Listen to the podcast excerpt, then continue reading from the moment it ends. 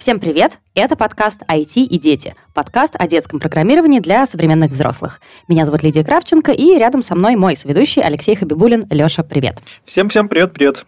Леш, расскажи немножко о теме, которую мы с тобой сегодня придумали. А, слушай, ну, а, идея такая. Мы много и часто рассказывали и будем рассказывать про программирование, про технические профессии, и я думаю, что посвятим этому еще не один выпуск и не один сезон нашего подкаста. Но вместе с этим в мире IT есть очень большой блок, э, ну, таких э, тоже очень важных и, наверное, даже более разнообразных э, профессий и профессионалов, которые помогают делать IT-продукты. Мы сейчас говорим про то, что принято называть диджитал-профессиями. Ну, если немножко там, порассуждать про терминологию, есть вот IT-продукт, не знаю, приложение, какой-то веб-сайт, сервис, Э, который, собственно, собирается руками разработчиков, тестируется руками тестировщиков, управляется инфраструктурой руками там, системных администраторов и прочее, прочее. Про это, я думаю, тоже мы отдельно поговорим. Да? А есть люди, которые позволяют э, собственно, этому процессу случиться, то, что продукт выйдет на рынок, проводят аналитику, рисуют, э, изучают дизайн, Э, делают э, какие-то маркетинговые активности. И, собственно, сегодня давай поговорим про вот этот спектр этих самых диджитал-профессий, э, которые есть, и расскажем чуть-чуть непосвященному слушателю, если вдруг кому-то интересно про это знать. Да, то есть, мне кажется, цель нашего эпизода такая, если вы хотели бы, чтобы ваш ребенок, а может и вы сами, могли как-то зайти в IT и не знаете, можно ли это сделать, не будучи программистом. Хотя мы, конечно, продолжаем говорить, что навык э, разработки, ну, там, писать там на каком-то одном из языке программирования, он нужен не только для того, чтобы быть программистом, это просто в целом очень полезный навык. Так вот, мы хотим просто показать, какие есть специальности, с которыми тоже можно э, работать в IT и делать это, в принципе, абсолютно успешно, с учетом того, какое огромное количество не айтишных, не технических профессий существует в этой сфере. Как мы с тобой до того говорили, что есть условно а, люди, которые занимаются непосредственно продуктом внутри компании, да, э, внутри команды, а есть люди, которые э, находятся снаружи. Давай, может быть, сначала о тех, кто находится внутри проекта, может быть, начнем с менеджеров, как все обычно, проект менеджеры, продукт менеджеры, как все это различается и вообще зачем они нужны? Ну да, давай так и поговорим. Собственно, э, любое создание какого-то плюс-минус более-менее крупного, даже не очень крупного проекта предполагает большое число вовлеченных в процесс людей. И для того, чтобы э, цель была достигнута, и продукт вовремя вышел на рынок, дошел до своего потребителя, ну или какая-то другая промежуточная цель. Конечно, классно, когда есть люди, которые э, этим процессом как-то управляют, когда они могут связать разных индивидуальностей в одну команду и двигать всех в одном общем направлении к одной общей цели. А, и действительно такую роль часто выполняют так называемые project менеджеры то есть которые, собственно, руководят проектом. Это люди с разным совершенно бэкграундом, сюда приходят совершенно разные специалисты. А, кто-то умеет программировать, кто-то нет, а, кто-то с, вообще без какого-то технического бэкграунда приходит. Но основная задача – это быть коммуникатором. Да? То есть, э, вот, собственно, составить определенный план, э, распределить задачи вместе с участниками процесса и потом, собственно, двигаться по этому плану, контролируя все процессы, которые происходят. Как человек, который работает несколько лет проект-менеджером в IT-компании, не просто IT-компания, а компания, которая занималась разработкой э, системы программ для компьютерного зрения, то есть суперсложная история для меня как гуманитария. Хочу сказать, что, как мне кажется, Работать проект-менеджером – это в первую очередь быть мега ответственным человеком. То есть ты просто должен ходить и забирать, собирать со всех, как сказать, возможные факапы. То есть вот тут, может быть, все провалится, тут, может быть, все провалится. То есть это такая первоочередная история для проект-менеджера. Ну, собственно, да, это человек, который вот берет на себя ответственность э, за то, что запланированные показатели будут достигнуты. Это может быть релиз вовремя, это может быть какой-то контроль качества, это может быть просто нужное количество разработчиков в нужном времени, в нужном месте.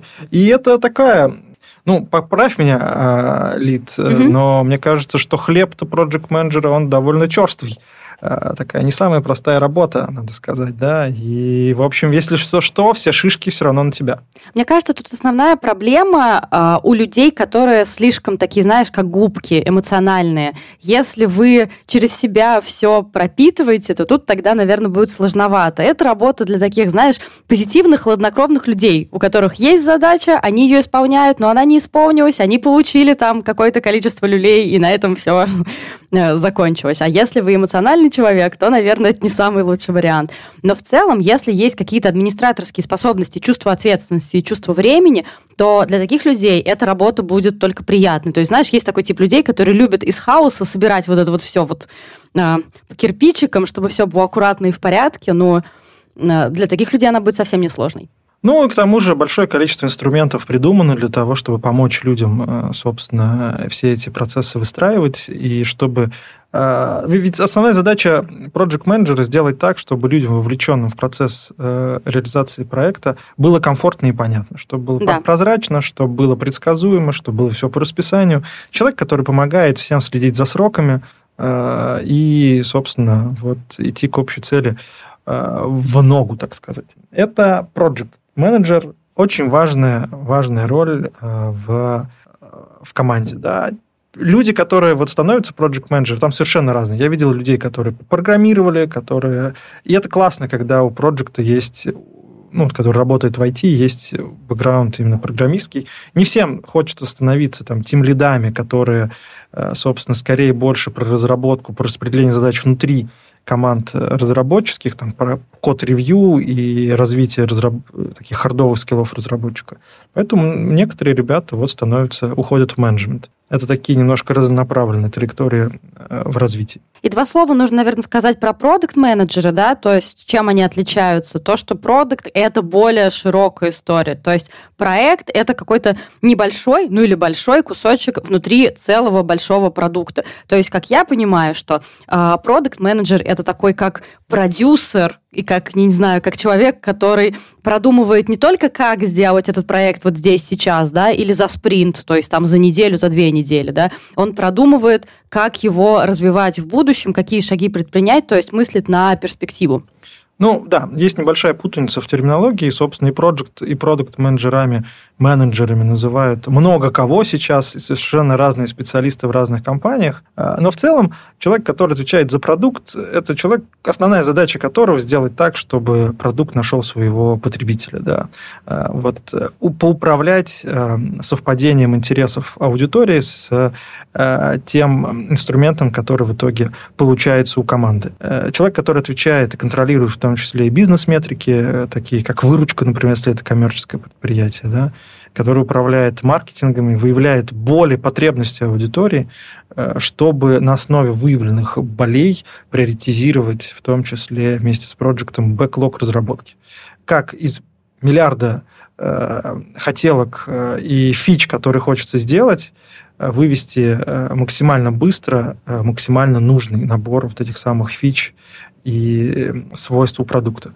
Вот это человек, который, собственно, сближает э, разработку с потребностями аудитории. Вот мы с тобой почти в каждом эпизоде говорим про Олимпиады, да, и в том числе звучит вопрос, что и у тебя на вебинарах было, что делать, если ребенок не выигрывает, и что делать, если, например, он в командных участвует в Олимпиадах, да, но особо успехов не показывает. Мне кажется, это супер задел для будущего менеджера. То есть это человек, который внутри проекта, да, внутри команды, он знает, что делать, и, возможно, ему больше нравится как-то э, ориентировать команду на результат, э, выстраивать задачи в какой-то общий план и так далее, и так далее. Вот, пожалуйста, что делать, если ребенок не показывает конкретных результатов? Это тоже вполне себе конкретный результат. Ты знаешь, есть очень много довольно классных, интересных историй из командных соревнований, когда есть команда, ну, не знаю, там 3, 4, 5, 6 человек, и в этой команде есть э, один, который ну, со стороны кажется, что он ничего не делает. Он не программирует, не пишет код, не тестирует, не бегает с выпученными глазами. Он, блин, просто взял всех, собрал в кучку, ставит задачки и контролирует их. И самое интересное, что такие команды, в которых есть такой человек, чаще всего э, достигают в олимпиадах, командных олимпиадах, э, больших успехов, чем команды, в которых нет такого человека. Потому что это еще раз показывает важность вот, вот этой вот управления и человека, который мог, может разные куски связать воедино кажется, что он ничего не делает, а на самом деле многие заслуги команды это благодаря именно тому, что он есть в этой команде. Да, я думаю, такие люди тоже очень цены, не менее в любом случае цены, чем э, люди, которые непосредственно работают руками. А, давай, может быть, перейдем к дизайнерам, если мы говорим о тех, кто работает внутри команды, да. А, если вбить в Google Э, digital дизайн, то там будет какое-то огромное количество разных вариантов. Да, собственно, дизайн – это очень важная часть любого процесса разработки любого э, айтишного продукта, и не только айтишного. И вот сейчас мы видим, как, собственно, сама профессия дизайн, дизайнера очень сильно изменяется. Да? Если лет 20 назад спросить, кто такой дизайнер, то, скорее всего, люди бы сказали, что это ну, человек, который что-то там рисует, оформляет, и вот скорее вот это в сторону какого-то вот такого полиграфии и так далее, uh-huh, какие-то uh-huh. красивые, красивые картиночки и что-то в этом ключе. А сейчас же это понятие более широкое, это скорее про то, как делать э, любой продукт удобным для пользования э, потребителем. И это удобство выражается в очень многих аспектах, начиная от внешнего вида э, и заканчивая, не знаю, каким-то интерфейсом и простотой общения с, с любым там, прибором или программой. И поэтому вот этих подразделений дизайнеров стало очень много. И, кстати, э, дизайнер сейчас во многом тоже человек, э, который обладает, должен обладать навыками, в том числе и программирования. Да? Э, сейчас мы знаем, что есть искусственный интеллект, который может рисовать какие-то логотипы и совершенно непонятным образом компилировать цвета, формы и смыслы, э, которые человек никогда даже и не сможет предположить, что это можно сделать. Но вот, собственно, показать и поставить задачу искусственному интеллекту нужен человек, который вот этом во всем может разбираться. Э, тем не менее, если говорить про творчество, есть люди, которые занимаются, э, например, пользовательскими интерфейсами, так называемые э, user-интерфейс дизайнеры. Есть люди, которые находятся близко к этому, которые называются дизайнерами пользовательского опыта. То есть их задача сделать так, чтобы вам, как пользователю, вы получили удовольствие от взаимодействия с тем или иным продуктом. Ну, как, э, например, э, телефоны продукции компании Apple, которая очень много вкладывает именно вот в этот пользовательский дизайн, вплоть до того, как э, ощущается в пальце вибрация моторчика, когда вы на кнопочку нажимаете. Это все вещи, которые вот разрабатывают дизайнеры, которые тестируют много-много разных гипотез, и им важно, чтобы вам прям нравилось все, и вы получали максимально большое удовольствие от взаимодействия с продуктом. А есть чуть более приземленные, я бы так сказал, направления. Да? Ну, например, у каждого сайта нужно какой-то там э, внешний вид этого быть, да, а, нужно просто там суметь нарисовать и разверстать эту всю красоту. А, есть иллюстраторы, которые делают изображения, которых сейчас очень много, да, там, motion дизайнеры, которые занимаются видео. И, в общем, вот эта визуальная информация, она сейчас имеет очень большое значение. Конечно, специалистов, которые заняты в этом направлении, их прямо много. Мне кажется, например, UX, UI дизайн, вот про который ты сейчас говорил, который пользовательский, связан с пользовательским опытом, с тем, как будет выглядеть интерфейс и так далее. Если, не знаю, там, посмотреть на контекстную рекламу там любого человека, даже там не того, кто связан с Гуглом, и вообще в целом, что рекламируют сейчас разные курсы, это одно из самых популярных направлений. То есть какой-нибудь там фронтенд, да, это понятно, всегда все рекламируют, но UX, не знаю, как у тебя, у меня его стало вокруг очень-очень много, и все вокруг стали на него переучиваться, потому что это сейчас, наверное, самый перспективная специальность для людей, которые не хотят заниматься разработкой, но, например, хотят быть как-то связаны с дизайном. И, насколько я понимаю, это не очень сложно делается, потому что инструменты, которые, ну, если у тебя есть какие-то базовые навыки, да, инструменты, которые сейчас для этого используются, они становятся все проще и проще. То есть, если раньше ты там должен был изучать, не знаю, там, Coral Draw. Я содрогаюсь каждый раз, когда про него вспоминаю, про свой опыт работы с ним. Ну или там Illustrator или Photoshop, который немножко попроще. То самая популярная программа сейчас Figma. Мне кажется, она вообще какая-то, ну, очень а, дружелюбная для пользователя, скажем так. Ну, сейчас ты немножко э, как бы все в кучку смешала, да, просто у меня в моем карьерном пути было почти 10 лет работы mm-hmm. именно в дизайне, mm-hmm. э, и ты вот так немножко собрала в кучу, и там и Coral, э, не поминайте, не будем поминать его в суе, да, да, да. продукты Adobe и вот эти Figma. Ну, то есть э, у этих всех историй разные совершенно э, предназначения. А, UX-дизайнеров, UI-дизайнеров, их действительно сейчас нужно много, да. Ну, и как во всем, нужны хорошие, квалифицированные ребята. Это не сказать, что сильно просто, да, там, там замешан такой прям э, в пользовательском опыте очень серьезный э, микс от э, того, что нужно знать и понимать, да, начиная от какой-то поведенческой психологии, да, людей, которые как реагируют на какие-то вещи, до вот э, основ композиции и навыков именно какого-то графического дизайна, чтобы это суметь воплотить. А, ну и да, ребята, которые, собственно, разработчики, у них зачастую таких навыков нет. И если посмотреть на какие-то там довольно старые интерфейсы, те, которые сделаны айтишниками, ну, они с точки зрения пользователя довольно убогие ну, они логичные, понятные, чаще всего простые, но они, конечно, выглядят уже не так, как мы привыкли. А, поэтому UX и UI дизайн это мега важная часть нашей жизни, ну, именно потому, что сейчас очень большая конкуренция на рынке IT-продуктов. И их столько, что можно как-то привлечь внимание аудитории а, максимальным простотом, простотой и сервисом. То есть э, это как раз следствие того, что мы фактически избалованы. Ну, так и есть на самом деле. так и есть. Ну, то есть, если мы что-то не понимаем в приложении, говорим, фу, отстой, и его сносим. Как бы, и все. Вся работа разработчиков, там, не знаю, сотни или тысячи часов, человека часов, они идут на смарку. Просто раньше было как? Я не могу разобраться в приложении или там еще где-то, значит, я тупой. А сейчас как? Это приложение сделано плохо, я не могу в нем разобраться. Единичку в App Store. Одна звездочка, одна звездочка. Давай, давай поговорим немножко про загадочных маркетологов. Мне кажется, это просто максимально расплывчатая профессия, в которой каждый вкладывает то, что считает нужным. Маркетинг – это важная история, в которой тоже нужно большое количество специалистов и людей совершенно разного профиля. Ну, суть такая, что любой продукт, который ты сделал, его в конечном счете нужно продать.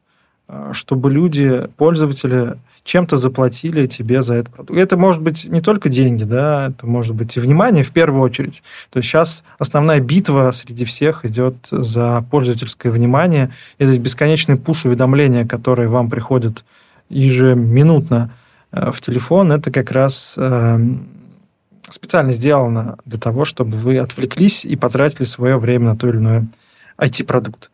И здесь очень большой спектр э, специалистов и профессий, которые сейчас востребованы. И они совершенно новые, такого никогда не было. Я все время, кстати, когда э, привожу пример про вот, жизненный цикл профессии и профессионала, мы об этом уже разговаривали, да, например, там, редактор сторис в Инстаграме.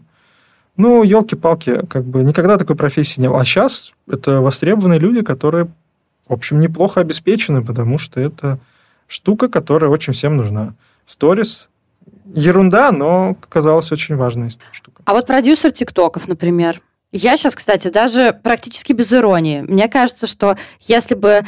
Я, когда мы с тобой для нашей с тобой э, детской IT-школы «Прагматика» э, займемся поиском продюсера для ТикТоков, когда у нас будет возможность их выкладывать и вообще в целом ими заниматься, это будет серьезная задача.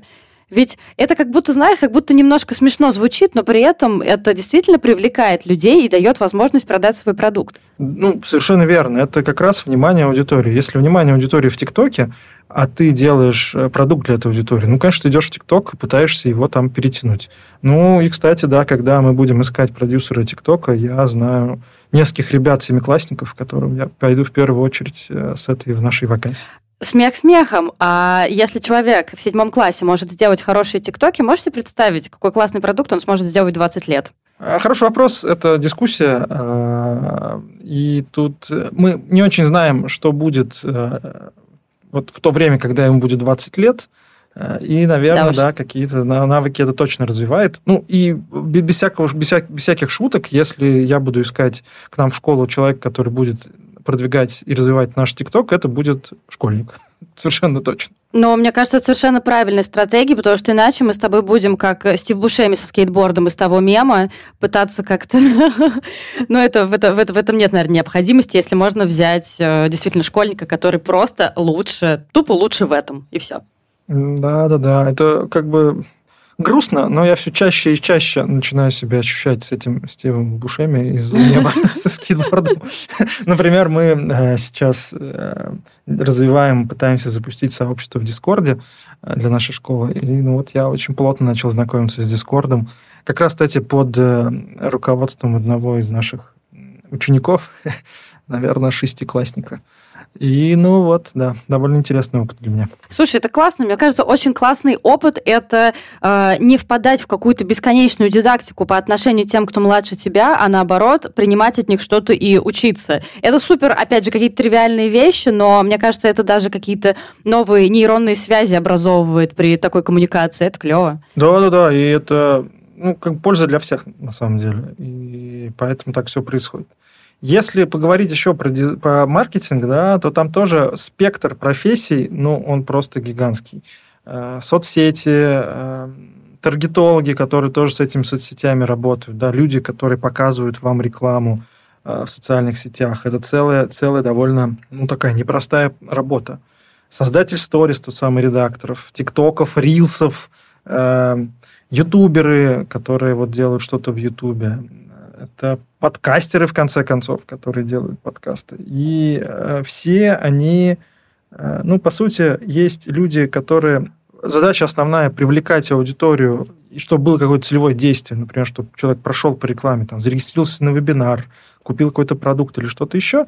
Либо же есть люди, там, контент-маркетологи, да, которые работают над тем, чтобы э, выявлять потребность в какой-то пользе, и, собственно, предоставлять аудитории эту самую пользу через какие-то контентные вещи. И тем самым собирать аудиторию в одном, в одном а, месте, где там, как они называют, прогревать аудиторию, давать какую-то пользу, а потом ненавязчиво сказать, а вот мы такие классные, и купите у нас, а, например, курсы школьного программирования по основам питона и вот это вот все. И сейчас должна так идти. Детская тишкова, программирование, прагматика. Та-та-та-та-та-та. Не, ну на самом ну, деле, мне кажется, что ну да, но мне кажется, что это хорошая штука, когда ты не зашиваешь это э, в какую-то в какую-то тайную историю, прикидываешься, что э, ты вообще к этому всему не имеешь отношения. Честность, наверное, это главное, что может делать контент-менеджер, который занимается корпоративными соцсетями. Честность – это вообще что хорошее качество, неважно, ты контент-менеджер, просто менеджер, разработчик или кто-то еще. Ну, вот э, это да. Но мне кажется, это э, история для другого нашего с тобой выпуска. Да, согласна. А еще мне очень нравится, что на фоне э, твоего монолога будет идти такая, я не знаю, дорогие слушатели, вам слышно или нет, будет идти дрель и это показатель того, что Иннополис, в котором находится Леша, развивается каждую минуту, просто не устает э, делать какие-то все новые и новые улучшения. Да, даже в нашем городе есть э, человек-сосед, который делает ремонт. Что, что делать? Э, ну, да, это жизнь. Я думаю, что мы с тобой обязательно вернемся к диджитал-профессии, мы поговорим конкретно о каждой области, и мы пригласим для этих наших новых, более узких эпизодов специально обученных людей, каких-то экспертов, которые нам более подробно и уже с позиции своего опыта об этом расскажут. Если у вас есть какие-то вопросы об этом, о том, может быть, какой-то конкретной диджитал-профессии, или, может быть, у вас есть какие-то свои комментарии, или даже а, вы хотите поделиться личным опытом, пожалуйста, пообщайтесь с нами. У нас есть ссылка на наш бот, у нас есть ссылка, например, на Лешин телеграм-канал. Через этот телеграм-канал Леш можно найти и написать ему. Леш, можно тебе написать, да, через него? Да, да, да. Я с удовольствием читаю все сообщения. Иногда чуть-чуть забываю на них отвечать из-за потока, но, тем не менее, потом возвращаюсь и обязательно отвечаю. Поэтому я всегда очень рад сообщениям. кстати, Лид, очень важную вещь, которую мы не сказали, да, что угу. в потоке вот этих самых диджитал профессий в целом есть место школьникам. Ну, про ТикТок мы чуть-чуть упомянули, про эти сторис, да, но да. и в целом, а, вот на мой взгляд, э, школьникам часто не хватает, возможно, таких не очень сложных инструментов э, именно этих самых digital-профессий, которые, мне кажется, сильно помогут ребятам в дальнейшем, вне зависимости от того, где они будут развиваться. Например, модная тема со стартапами, и много школьников, которые хотят развивать свои стартапы. Я даже проводил один раз исследование, ну, такое, на коленочке, опрашивал студентов, первокурсников нашего университета, там, типа, хочешь делать стартап, не хочешь, что тебе мешает? Ну, где-то примерно 80% ребят сказали, что не хотят, и из этих 80 90 сказали, не знают как. А, вот э, project, product, маркетинг и дизайн, они ну, как бы вот немножко отвечают на те вопросы, как можно запустить свой собственный продукт. И часто такие ребята хорошо понимают в разработке, они умеют программировать, они оснащены, но вот с точки зрения приближения своего продукта к потенциальной аудитории, вот этих навыков не хватает. Э, не знаю, это классический пример. Вот, в стартаперское движение сколько ему? Ну, 15 лет, да? И, может, 20. И, и все время одна и та же проблема, да, что люди делают продукт, который не нужен потребителю. А как выяснить, что нужно потребителю? Тогда пойти и спросить. Ну, то есть лучше, лучше способа нет. А вот пойти и спросить, почему-то это банальная штука, которая рассказывает, наверное, на всех курсах по предпринимательству и по IT-предпринимательству. Поговори с пользователем. Но это нужно этому научиться. Если ребята, учась в школе, как-то смогут развить этот самый навык, применить инструментарий, изучить его, то, мне кажется, количество выживающих стартапов, оно поднимется в разы. Мне кажется, тут нужно сделать еще одну коротенькую рекламную паузу, то, что у Лёши вообще-то есть еще своя рассылка еженедельная, в которой в том числе он собирает всякие полезные возможности для школьников, где есть объявления и о хакатонах, и о каких-то акселераторах стартапов, и, и прочее, прочее, прочее. Поэтому, если вам это интересно, рассылка еженедельно, то есть раз в неделю вам будет падать письмо в каком-то, и там будет внутри какая-то сборка новостей, там анонсов и так далее, так далее. Если вам это интересно, мы приложим ссылочку в описании к этому эпизоду, просто оставляете там свою почту или да, оставляйте свою почту, и мы вас внесем в список рассылки. Да, и будем присылать раз в неделю письмо про с любовно собранными, отобранными новостями и анонсами. Буквально вручную. Хотя, ну, как еще ну, это так могло... И есть, так как и это есть. могло еще происходить? Ну, слушай, в наш современный мир это все автоматизировано. А у нас ручной продукт. Да, скоро это будет, мне кажется, точно знак качества после того, как э, роботы окончательно все завоюют, хотя они уже сейчас идут по этому пути. В общем, мы вам про это, про все будем рассказывать, как роботы нас завоевывают, как мы пытаемся ими управлять, как э, стать частью IT и всей этой движухи, как сделать так, чтобы ваш ребенок стал частью этой движухи. В общем, э, будьте, пожалуйста, с нами, подписывайтесь на нас, ставьте нам 5 звездочек или что там можно поставить на платформах, подписывайтесь на Лешин канал и на нашу рассылку. И ну, огромное вам спасибо, что вы нас слушаете. Это нас всегда ужасно, ужасно греет. Обратную связь всегда э, восприимчивы. Пожалуйста, с удовольствием читаем все ваши комментарии в нашем боте. Если пишете что-то, не забывайте нажимать на кнопочку «Готово». Да. Ну и будем рады э, комментариям на всех платформах, где вы слушаете наши подкасты, и, конечно, оценкам в 5 звездочек. Всем спасибо, до следующей недели. Пока-пока.